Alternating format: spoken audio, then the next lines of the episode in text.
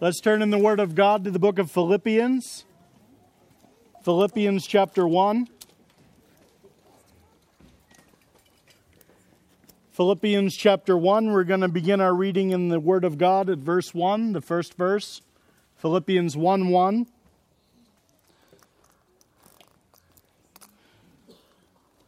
Philippians 1 1.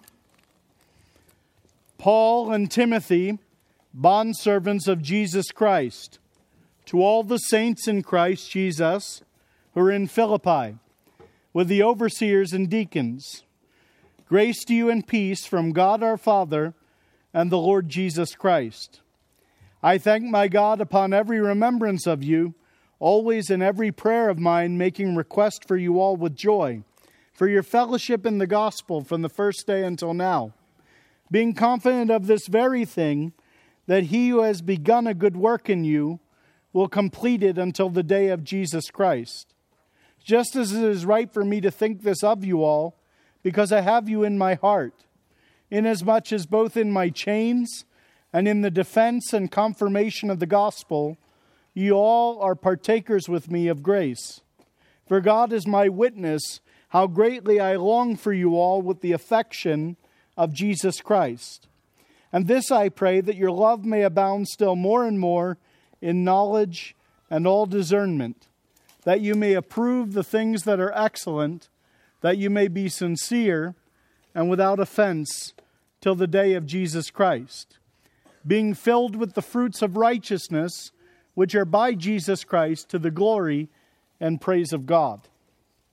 Now, as we said last night, Philippians is a Christ centered book, it is Christocentric. And that is a good antidote to the common human condition of always thinking about ourselves. That is something we revert to very easily. And we'll see that even among believers, it's still a problem that we can fall into oh so often because Philippians has to deal with the problems that arose in the church in Philippi because of people being overoccupied with themselves. However, I much like Paul's approach because he doesn't start out by going right for the jugular, so to speak and saying, Now, you Philippians, you've got a lot of problems. I mean, you've got two sisters there, for example, Euodias and Syntyche, and they're not getting along. And look, if you don't want me to come down there to Greece and bang heads together, you all better get your act together. No, he mentions the problem between Euodias and Syntyche, which was the most public example of what seemed to be a bigger private problem of a lot of different saints. Because of the teaching of chapter 2, that's going to direct all of the saints to retool their mindset and have the perspective that the Lord Jesus himself had on things, others, namely. But he doesn't get to Euodias and Syntyche, these problem sisters, if you will, until chapter 4. He lays first a foundation, and not less than in these first 12 verses, where he establishes with the saints in Philippi his personal regard for them. You know, from time to time, we all need to be rebuked. We all do things that are wrong. We all are mistaken sometimes. We need correction. That is one of the things that 2 Timothy 3:16 says the word of God is for. But we must bear in mind the approach of the Lord Jesus, and Paul learned this approach deeply that when you're washing people's feet, it's important to first convey your love for them. And the passage where the Lord Jesus washed the feet of his disciples in John 13 begins with a declaration of the categorical and full and lasting eternal love of the Lord Jesus for his own. Jesus, having loved his own, John 13, 1 says, love them unto the end, or better translated, love them to the uttermost. In other words, to the fullest extent possible for the longest indefinite period of eternity that your mind can focus on. So, ere he would wash their feet, he would show them he loved them. And when he would wash their feet, he would get down and be the bondservant toward them. So observe how Paul begins. Paul and Timothy in verse 1, bondservants of Jesus Christ. I'm not coming in here as the leader. I'm not coming in as the guru. I'm not coming in as the dictator. I'm not coming in as the man who's going to dictate to you how you need to get your act together. I'm coming as the slave, literally the word, of Jesus Christ. I'm coming because I serve in his bonds, not because I'm anything but because I'm linked to him in the bonds of his service, that's why I'm going to teach you what I'm going to teach you in this book, says Paul. Notice how he addresses them in the same verse to all the saints in Christ Jesus. Now, you think in religious circles how long it takes somebody to become a saint today. I mean, uh, you got to be dead a long time normally before they even consider you. And then you got to go through various chairs, various stages, various committees. Bureaucrats love that process. And eventually, maybe after you've been dead for decades, if not centuries, maybe they will designate you a saint. And then they'll name lots of buildings after you. Well, whoopee for that. Paul writes to them and he says, No, the New Testament teaching of a saint is one who is set apart to God, because that's the, what the word is. When it's used as an adjective, a word modifying a noun in the New Testament, it's translated holy. When it's used as a noun, it's translated saints. So a saint is a holy one, or if you will, a set apart one, or a separated one, if you prefer. All of that is the idea here, and it connotes to us the fact that the Lord Jesus has purchased us. That, as 1 Corinthians says, we are bought with a price, we're not our own. We belong to the Lord Jesus, we are His for His usage. And so it's important to remember our position in Christ because he calls them saints in Christ Jesus. Now, I realize on a Monday morning when you've gotten up uh, far too early than what should be demanded of you, and you've cooked over a smoky fire, and you've had to put up with uh, some tourists from Rhode Island or somewhere that have been too noisy during the night, it's very hard to feel like a saint and your practice may not be all that saintly. You may have spoken in an ill advised way to your spouse this morning. You may have lashed out at your children this morning. You may not have done what you knew you should have done this morning. You may not feel, therefore, all that saintly. But you know, if you, if you are a believer in the Lord Jesus Christ, the fact of the matter is you are a saint in Christ Jesus. You are set apart to God for His purposes, which are going to take you all the way to eternity, as we shall see. Now, he speaks about where they are because, in time and space, at that moment in history, geographically speaking, they were the ones in Philippi, who are in Philippi with the overseers and the deacons. We always see those terms in plural in the New Testament. The New Testament church is not a one man show, God has intentionally designed it with a multiplicity of oversight. That is, with more than one who have responsibility of shepherding and leading the flock of God. And again, leading in God's assembly isn't about being the most important person, it's about being the servant of all. So when we come to the New Testament, it's not about following a man and men building up sort of their own little dynasty, their own little fiefdom but it is about multiple men following the Lord Jesus and serving him among his people. He goes on to say about them, or to them, verse 2 grace to you and peace from God our Father and the Lord Jesus Christ. Now, when Greeks began letters, they often spoke about grace. It was kind of one of those nice things to begin a letter with, like, I hope you're doing well. You know, we put that at the beginning of a letter, and really, we don't really care if the person's doing well or not. It's nice if they are, but we want to tell them about our vacation in Yosemite and how many deer we saw and running from the bear with a bag of potato chips in our hand and all that. But, you know, you have to start out polite and you want the person to read the rest of the letter. So you say, I hope you're well. Well, that's kind of how the Greeks used the word grace as a toss off phrase. Now, to this day in Jerusalem, they'll say shalom, shalom, or in other parts of Israel, shalom once. You know a Jerusalemite by the fact that they repeat it shalom, shalom. That's what they often say. They say that for hello, and they say it for goodbye. And, you know, it can become a perfunctory thing. You don't really think about what you're saying. It's just hello or goodbye. You don't really think about it. But when Paul writes about it, when he speaks about grace and peace, it's really an explanation of what has come to them in God the Father and notice the Lord Jesus Christ is put on the same level. It is an implicit statement of his deity and co equality with the Father that this grace and peace are coming from both God the Father and the Lord Jesus Christ.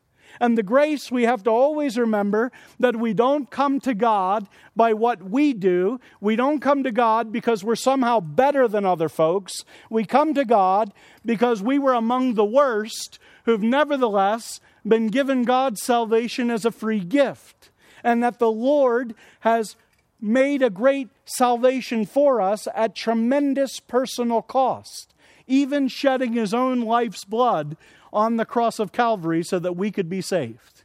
You see, we didn't just need a band aid, we didn't just need a little bit of help, a little boost. We needed to be remade from the inside out so dramatically that the Lord had to call what he does to us in salvation conversion. Or as he says in 2 Corinthians 5:17, if any man be in Christ, he is a new creature. We are a new creation if we belong to the Lord Jesus. He couldn't take the old and just polish it up a little bit. The old was tainted and ruined by sin. But in grace, we're brought into this position of favor we're viewed as saints before God. And what is our settled enjoyment? Well, objectively, we have peace with God. Romans 5 1. Therefore, being justified by faith, we, you have peace with God through our Lord Jesus Christ. And he speaks here about this peace to them as well. That objective peace results in the subjective peace that he's going to talk about in chapter 4 as being the peace which passes understanding. These aren't toss off comments, these are things that are realities to the Christian. Now, he starts off by thanking the Lord for them. He says in verse 3 I thank my God upon every remembrance of you, always in every prayer of mine, making request for you all with joy. They were on Paul's regular prayer list, prayer list so to speak. They were those who Paul would remember before the throne of grace. And you know, sometimes when you get to know a group of Christians somewhere, a local church of Christians, you get to understand that they have problems. You get to understand that they're not perfect. You get to understand, frankly, that some of those in fellowship are downright annoying, okay? You, you just, you could feel like, well, Lord, it's okay if I'm going to heaven, but do they really have to be there? I mean, they're kind of a sandpaper brother or sister. They really rubbed me the wrong way, you know? And uh, we don't necessarily uh, naturally fit together. I like the Spanish phrase, no me caen bien. They don't fall well to me, okay? So I'll try not to speak in tongues this week, and if I do, it'll be with interpretation. But anyway, um, the idea here is he's praying for them. And it's awfully hard to hold a grudge against a believer when you're praying for them. It's awfully hard to keep yourself angry with a brother or sister when you're praying for them. When you really go before the throne of grace and you perceive yourself and how much you've been forgiven by God in Christ and how much you don't deserve to come into the very presence of the holy God, and yet you're there by grace. How can you come in with bitterness in your heart? You can come in that way, but you better leave it there with the Lord. It changes your heart toward the believers when you pray for them. And when you go through the people in the local fellowship to which you belong, and if you're a believer, God means for you to be in fellowship with the local church. That's part of the ways that God uses to prepare us in this life for the life to come, to shape us for the service in eternity that we're going to have unto the Lord. And it's extremely important that we join together with brothers and sisters in Christ in a committed way in the fellowship of the local church. And when you go through the names of those in your fellowship on a regular basis and pray for them, it's amazing how the Lord puts them in your heart. And indeed, that's what he says about them exactly. He says, um, further down in the passage, in fact, in verse 7, because I have you in my heart. Now, what a wonderful way to speak about the believers. At this time, we'll find out he was imprisoned. The Romans were keeping him captive. He couldn't come and be with the saints. But he said, You know, wherever I am, there you are with me in my heart. I'm praying for you. I'm thinking about you. I love you. I'm thankful for your fellowship in the gospel, verse 5, from the first day until now. You see, the gospel is too big a work to leave to the professionals. It is true that God does gift some to be evangelists, but evangelists are meant to equip the church, according to Ephesians 4. They help the church to learn how to share the gospel with other people. And each one of us, if we know the Lord Jesus, we're called to be witnesses. Like that blind man in John 9 who said, This I know, that once I was blind, but now I can see. Now, somebody said God has not called many lawyers. Thank God for that. They didn't say that, sorry. They said God hasn't called many lawyers, but He has called many witnesses. And that's true, you know. You may not feel like Ray Comfort or Ravi Zacharias or some other great evangelist, somebody gifted that you know. But you have to be a witness. You have to tell of the light that is within you, of what the Lord has done for your soul. And they had had fellowship, they had shared in that work of the gospel from the first day until now. Being confident of this very thing, verse 6, that he who has begun a good work in you would com- will complete it until the day of Jesus Christ. So, positionally before God, they are saints in Christ Jesus. Practically, their behavior would not always 100% of the time be holy because we still fail, we still sin, we still struggle in this life. The flesh wars against the spirit and the spirit against the flesh, Galatians 5:16 tells us.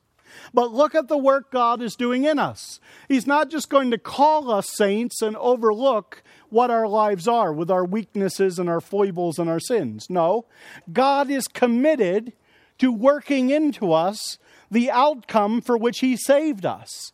That is, that He saved us to be holy, and He's working in us to make us a holy people. In fact, to conform us to the image of His Son, so that when the Lord Jesus appears, according to 1 John 3, we will be like Him, for we shall see Him as He is. Imagine that. The Lord has saved you, if you know the Lord Jesus here today, and He's begun a good work in you, and He's not going to be as I have been that sometimes I've started a job and I get in the middle and I say, now this is too annoying. I'm going to stop this job. You know, this material isn't what I thought it was. It's kind of weak or it's kind of beggarly. So I'm going to start anew. I'm going to throw this on the scrap heap. Let me tell you, whoever you are, wherever God saved you from, He's not going to finish with you. He's not going to cast you aside until He has conformed you to the image of His Son, the Lord Jesus. Those he calls, he justifies. Those he justifies, he glorifies. That's what Romans chapter 8 tells us explicitly. And here he says, He who has begun a good work in you will be faithful to complete it unto the day of Christ Jesus. I'm glad he doesn't speak about our faithfulness. Because if it were dependent on our faithfulness, we'd never get there. I like what the hymn writer said His love, not mine, the resting place. His truth, not mine, the tie.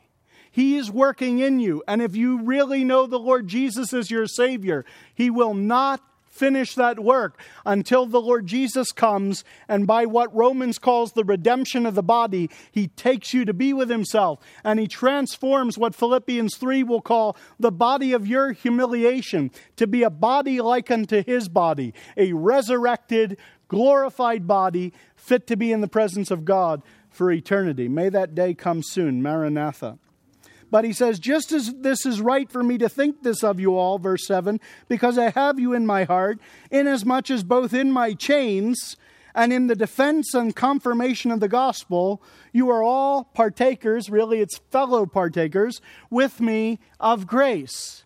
So he says here, you know, I feel like we're in this together. It's just like you're here with me. You're in my heart. And you're praying for me, and you're drawing on this vast reservoir of grace that God has the grace that enables you to serve God on the outside of prison walls. And I'm drawing on the same reservoir of grace. I'm depending on the same Lord to uphold me and strengthen me and make me a holy person. And what's more, we have to look at this whole thing from the perspective of the gospel because there needs to be this twofold thing in verse 7 the defense and the confirmation of the gospel. Now, the defense of the gospel is what we might call apologetics. It's giving a reasonable answer for the gospel. It's clearing out roadblocks to belief. So when people attack the credibility of the scriptures, thank God there are saints who have proven from history, from archaeology, from the internal literary consistency of the Bible itself, that this is the Word of God. There are people that answer objections that others have that keep them from giving the gospel a hearing.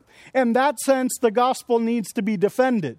Paul here is a prisoner, and he's not thinking about his defense, number one. He's not saying, Get me Johnnie Cochran's phone number lightning quick. I got to prepare a good defense. No, he's thinking about the gospel's defense. I want to make sure that the gospel is held up appropriately before my captors and before those who oppose it. But also, he speaks here about the confirmation of the gospel. The fact that we take the gospel and we bring the principles of the gospel and we bring them out and show the fullness of them in a person's life. Because after the, all, the gospel is much more than believe on the Lord Jesus and you shall be saved. That is part of the gospel, thanks be to God. But what exactly is God saving us for? Well, He's saving us, body, soul, and spirit, for time. He's saving us right now to live differently. Salvation isn't just fire insurance against hell. Thanks be to God if you have the Lord Jesus Christ as your Savior. The Bible tells us, the Lord Jesus says himself in John 5 25, that you will not come into judgment. Romans 8 1 adds, There is therefore now no condemnation to those who are in Christ Jesus. So you're not going to go to hell if you believe in the Lord Jesus, if you've received him as your Lord and Savior. But there's more to it than that, isn't it? It's a relationship. The Lord Jesus said in John 17, 3, This is life eternal, that they may know thee, the only true God, and Jesus Christ, whom thou hast sent. So we need to learn to walk with God, and we need to learn how God wants to be served. That's why in 1 Corinthians, an epistle all about how God's local church is to function, every problem, Paul refers back to the gospel. Is there a problem with sectarianism and division among the believers? Go back to the gospel and remember who was crucified for you. Remember in whose name you were baptized. Is there a problem with immorality among the saints and tolerating open sin? Go back to the gospel and remember 1 Corinthians 5 Christ our Passover has been sacrificed for us. Is there a problem with believers taking one another to court? Or a problem with believers going to prostitutes. Go back to the gospel. In each of these things, he takes them back to the gospel. You see, it behooves us as believers to get into the depth of the Word of God, of what this gospel is, and all the different avenues of life, including God's church, that are played out and explained for us in the confirmation of the gospel. Now, of course, he had great personal affection for them. That comes out in verse 8. He says, God is my witness, how greatly I long for you all. And I love this touch with the affection of Jesus Christ. It's not that Paul says, you know, now that I'm a Christian, I'm a nicer person, and I really care about you. What made Paul love the saints? Well, it was the love of Christ working through him. You see, we're not naturally lovable. Not any one of us, much as we might think we are. And some of us put on a better public facade than others. But we all know we have those ugly places in our hearts, don't we? We all know we can get up on the wrong side of the bed or the tent or the sleeping bag or the hard ground that you're barely on a blanket on top of. I don't know what your accommodations are like. I'm living large in Curry Village, so uh, I'll pray for you all. I have you in my heart, you know.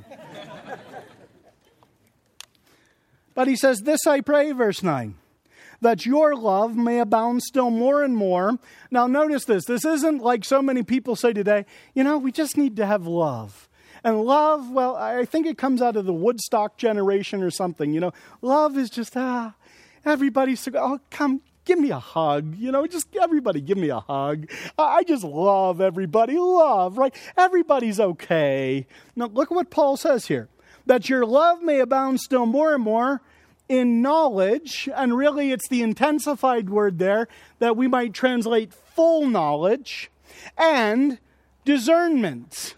So, the love that the Lord calls us to and the love that the Lord puts in the heart of a believer is to love the things that are really worth loving. God does not love the sordid, He does not love sin, He hates it. And we have to learn as believers to discern what is good and what is bad. What should I hate like God hates? And what should I love like God loves?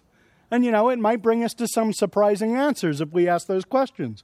But Paul says, Yes, I want your love to increase and abound more and more, but I want it to be with full knowledge and discernment. He goes on to say that you may approve things. That's the idea of putting things to the test and you find the excellent things, you approve things that are excellent, that you may be sincere and without offense to the day of Christ. So again, he orients it back toward Christ, and he says, The Lord Jesus Christ is coming, and on the divine sovereignty side of things, the work that he's begun in you, he's going to complete when he comes back again.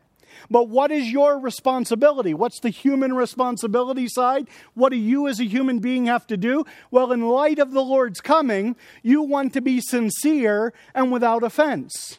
Or, as it says in 1 John 3, when he talks about the coming of the Lord there, he says, Every man that has this hope in him, in Christ that is, purifies himself, even as he is pure. So if we believe the Lord is coming, we're saying, you know what? When the Lord comes, I want to be at my best. I want to be living in a way that pleases Him. I want to be about my Father's business. I want Him to come and find me doing what He saved me for. He goes on to explain this, verse 11 being filled with the fruits of righteousness, which are by Jesus Christ to the glory and praise of God this fruit of the Spirit that Galatians 5 talks about, here called fruits of righteousness, which are by Jesus Christ. These are the things God wants to produce in our lives. He wants this salvation to be played out in our lives in a sanctified life. But now he turns to his own experience. And just for the last moments of this message, I want to consider that with you. He says, verse 12, But I want you to know, brethren, that the things which happened to me, have actually turned out for the furtherance of the gospel. Now, what had happened to him? Well, he had been arrested and he had been put in prison.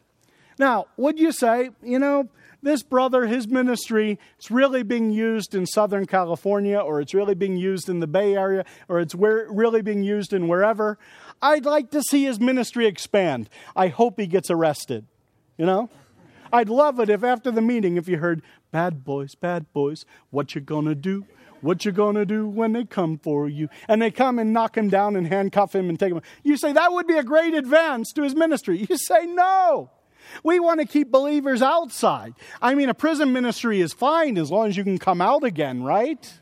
I worked with a brother in Spain once, and we went to a town to preach the gospel, and he wrote ahead of time to the mayor of that town and said, We want to come and preach the gospel in the town square. You know, we have this right under the Spanish Constitution. And the mayor wrote back and said, If you come to our town, we'll put you in jail. So we prayed about it. We went ahead. We came to the town, and he, this brother handed me a tract. He said, Go give some tracts to that guy sitting over there. I went over and offered it to the guy and his two friends on the bench. I came back. He says, Do you know who that was? I said, No. He said, That was the mayor. I said, Thanks a lot, brother. I want to start a prison ministry, but not from the inside, you know? Thankfully, the mayor didn't do anything to us. The Lord preserved us. But anyway, you might think that Paul going to prison is an awfully funny way for the gospel to progress. How could that be? Well, he explains it here to us. He says, first of all, in verse 13, it's become evident to the whole palace guard, the whole Praetorian Guard. Now, the Praetorian Guard, among other things, not only did they guard the political prisoners, but they would cycle through, and some of them would be Caesar's bodyguards. So they doubled as prison guards and secret service, if you will. And yet it had become evident to them and to all the rest, he says, that my chains are in Christ. So, how is God going to get the gospel to the most powerful man in the world, to the Caesar? Well, he's going to put Paul in jail so that Caesar's bodyguards, for one thing, and maybe servants in his household as well, come to Christ. If you just consider the end of Philippians, where Paul writes in verse 22 of chapter 4, he says, All the saints greet you, but especially those of Caesar's household. There were at least people working in Caesar's house that not only knew the gospel, but they believed it. They were saints. So, by Paul going to jail, people who otherwise you would think would never hear the gospel, they heard the gospel. But he goes on to say not only that, but he says, most of the brethren in the Lord, verse 14, having become confident by my chains, are much more bold to speak the word of God without fear. They say, you know, if Paul's willing to suffer for the gospel, we can stand up and take our share too. We're going to be brave like Paul. We're going to follow that brother's example. Just like when the five martyrs were killed in January of 1956 in Ecuador, thousands of brothers and sisters the world over said, Lord, take my life and use it. And if I have to die on some beach for the gospel, do it. But I want to serve the Lord because of their example. Same thing here. But he says, of course, there were problems. Not everybody had the right motives. Verse 15 Some indeed preach Christ even from envy and strife. Now, envy and strife often appear together in the New Testament. You find them in Romans 1 in that very sad list of the depraved condition of humanity. And you might be surprised at Christian preachers being described this way. But sadly, there are Christian preachers that preach because they want to get a following, because they want to be well thought of. And Paul was not sanctioning that or approving that, but providing they were preaching the right gospel, here's what he says I rejoice, verse 18, that uh, he says, verse. Um, Sorry, I missed it there. He says, I rejoice that Christ is preached. Some indeed preach Christ even from envy and strife. And so he goes on to say some of selfish ambition. But he says, What then? Only that in every way, whether in pretense or in truth, Christ is preached, and in this I rejoice, yes, and will rejoice. As long as they're preaching the true gospel, that's all I care about. He never had any time for a false gospel. Galatians 1 would be a good place to look there. He calls that accursed. But now just look at verse 21 as the last thing. For me to live is Christ, but to die is gain. Paul says, I'm willing to be executed here for the gospel. If that's what God wants for me, fine. If God wants me to live, well, then I want to live and continue serving Him and be a benefit to you. if I really had my druthers, I'd go and be with Christ, he says. It's far better. But I think the Lord will have me remain for this time. For to me to live is Christ, but to die is gain. I want you to do a thought model with me this morning. I want you to ask yourself the question think about what you live for, think about what you spend the most of your time and where your mind goes when you're alone and what you are driven by.